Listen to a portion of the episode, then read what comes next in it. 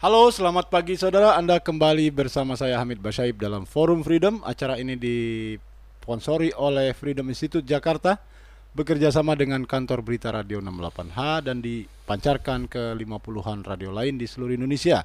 Tamu saya pagi ini adalah Dr. Rizal Malarangeng. Selamat pagi, Bung Selamat pagi, Bung Hamid.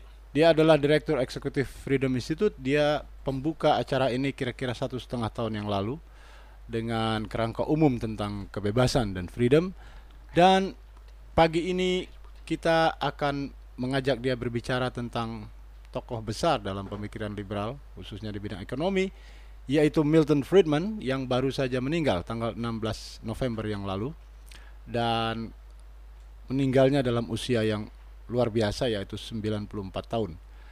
Friedman ini uh, lulusan dari Rutgers University dan kemudian University of Chicago. Dan di Chicago inilah dia membentuk apa yang kemudian dikenal sebagai Mazhab Chicago.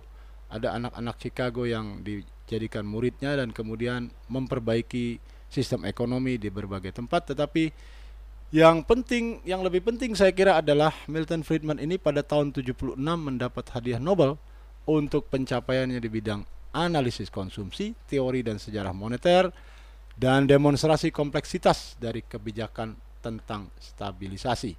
Milton Friedman mempengaruhi sedikitnya tiga presiden Amerika dan satu perdana menteri Inggris yaitu Margaret Thatcher dan lewat kolom-kolomnya di majalah Newsweek dan juga di sebuah show televisi publik. Ini luar biasa dia mendakwahkan kebebasan dan liberalisme lewat berbagai cara dan dia jadi populer tentu banyak yang kritik juga.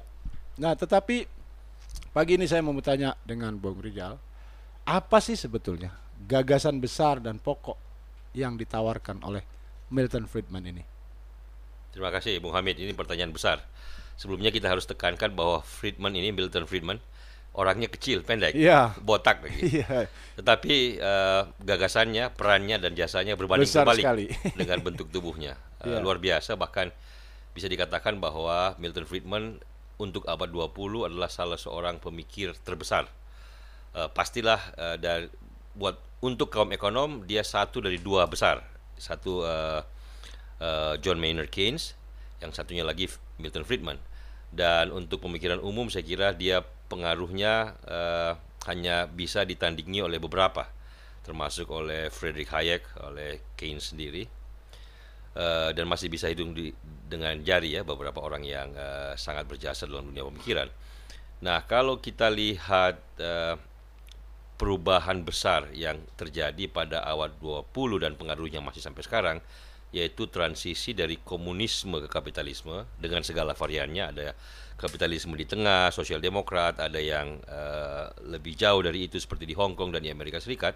Kalau kita lihat transisinya transisi itu mempengaruhi hidup manusia luar biasa di Eropa Timur, uh, di Asia, di Afrika, di Amerika Latin perubahan pola berpikir uh, dari statisme, dirigisme menjadi lebih liberal, lebih liberal. Saya tidak katakan liberal, liberal. tapi lebih liberal, lebih menerima uh, dinamika pasar, lebih menerima aspek-aspek perdagangan bebas, aspek-aspek perdagangan yang terbuka.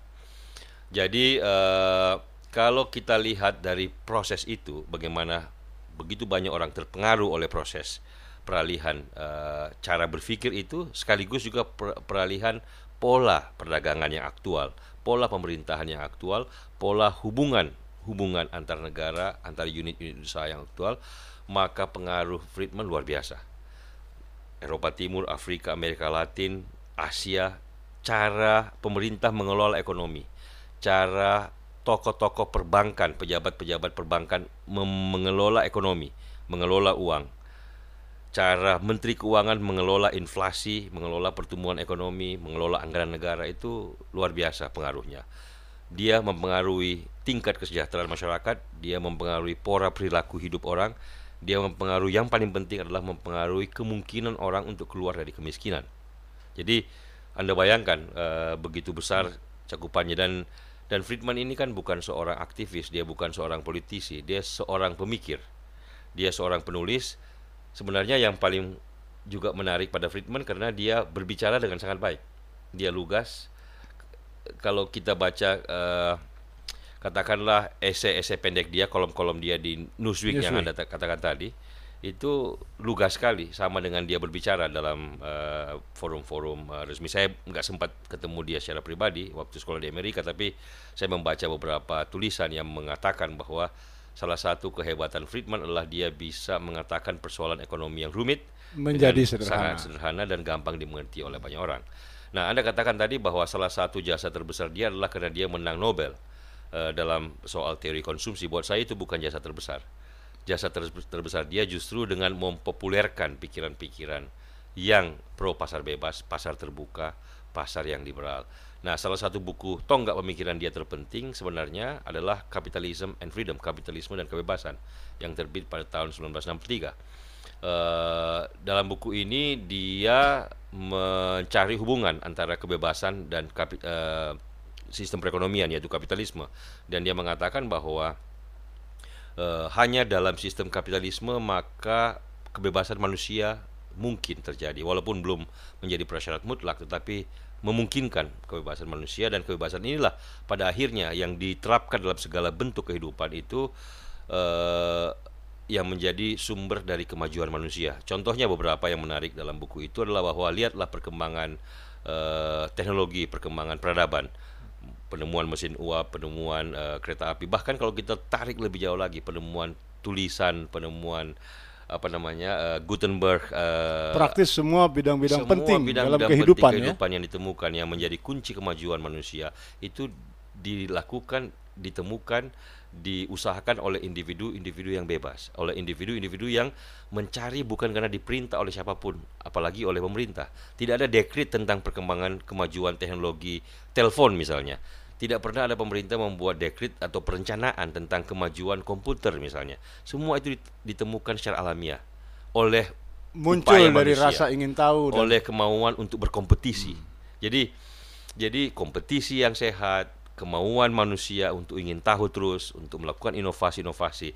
Tugas pemerintah adalah menciptakan kemungkinan, menciptakan aturan yang baik agar inovasi, kemauan untuk maju itu bisa mendapat penyaluran yang baik. Nah ini ini saya kira sumbangan yang besar. Jangan lupa ini kelihatannya sederhana. Tetapi sekarang tahun, kita kelihatannya udah kita taken for granted ya for granted. pada yang... tahun 50, 60-an pada saat negara-negara di Afrika, di Asia baru merdeka tahun 40-an.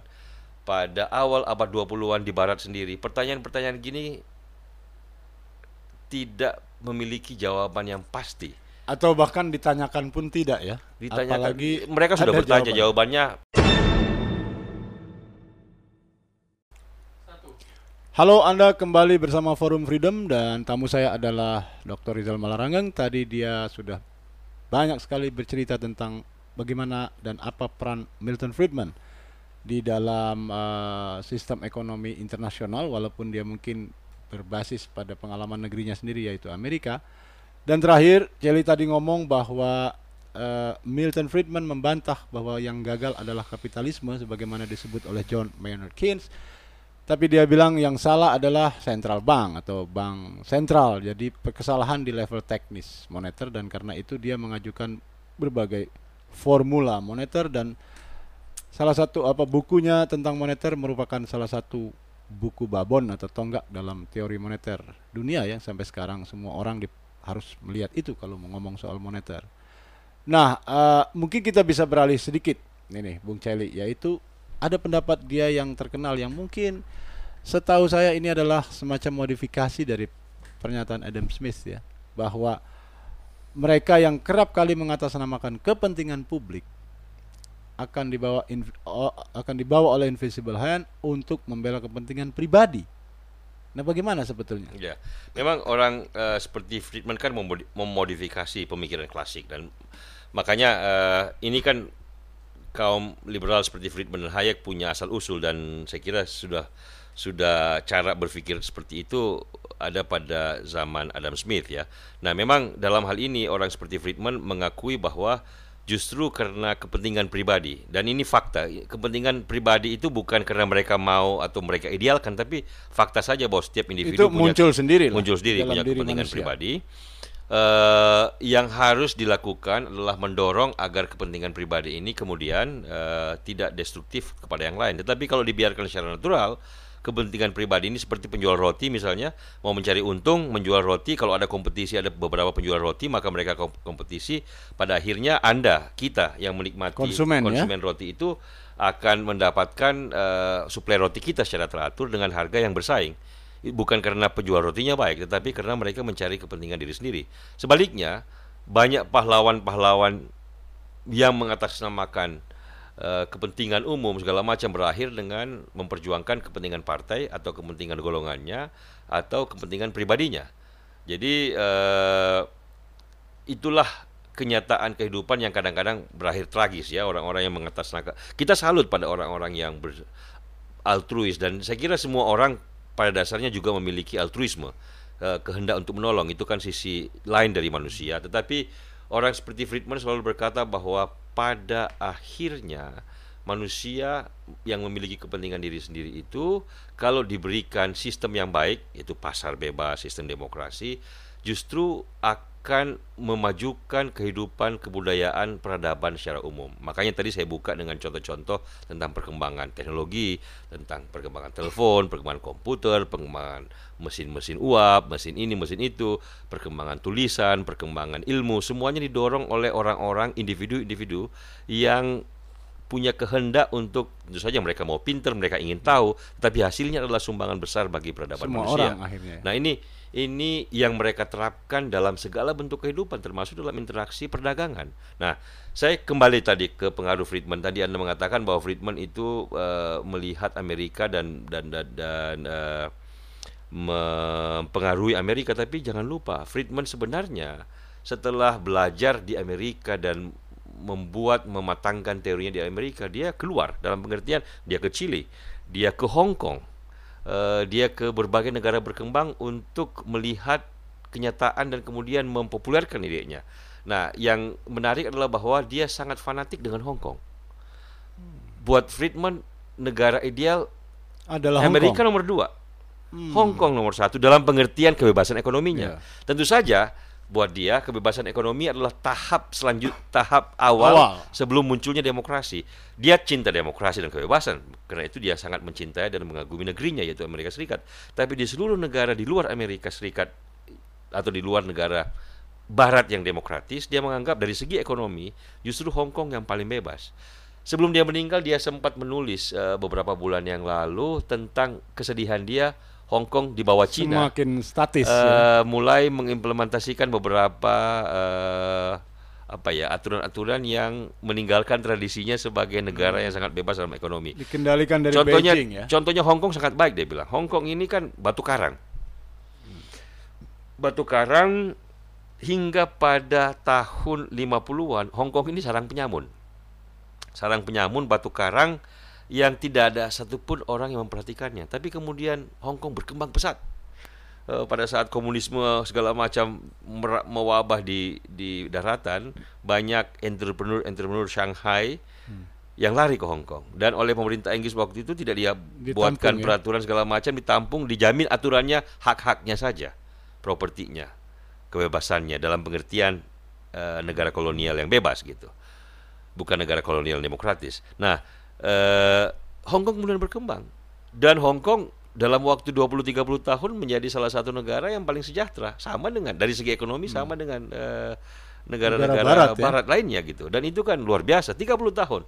Nah sukses Hong Kong inilah yang kemudian diikuti oleh oleh beberapa negara yang lain. Dan dan kita tahu hasilnya bahwa di Eropa Timur uh, banyak sekali contoh cerita sukses dari pemerintahan yang umumnya tidak sebebas Hong Kong tetapi menggunakan cara yang sama yaitu membuka diri menjadi negara perdagangan. Misalnya Singapura. Singapura itu betul-betul ikut Hong Kong tapi dengan modifikasi oleh Lee Kuan Yew gitu. Uh, jadi pengaruhnya dahsyat. Belum lagi kalau kita lihat pengaruhnya di kalangan intelektual dalam pemikiran. Indonesia misalnya pada tahun 80-an kita ada diregulasi, direbirokratisasi uh, uh, dan itulah yang menjadi uh, arus terbesar bagi Indonesia untuk membuka diri ke dunia itu jelas sekali dipengaruhi oleh pemikiran-pemikiran liberal yang berkembang pada saat itu gitu yang motornya adalah Friedman jadi Jadi dia menjadi sebuah fenomena dunia sebelum munculnya di kalangan intelektual, sebelumnya sebelum munculnya kalangan politisi yang kemudian mengimplementasikan gagasan-gagasan itu ke dalam bentuk kehidupan yang konkret. Ujian terpenting bagi semuanya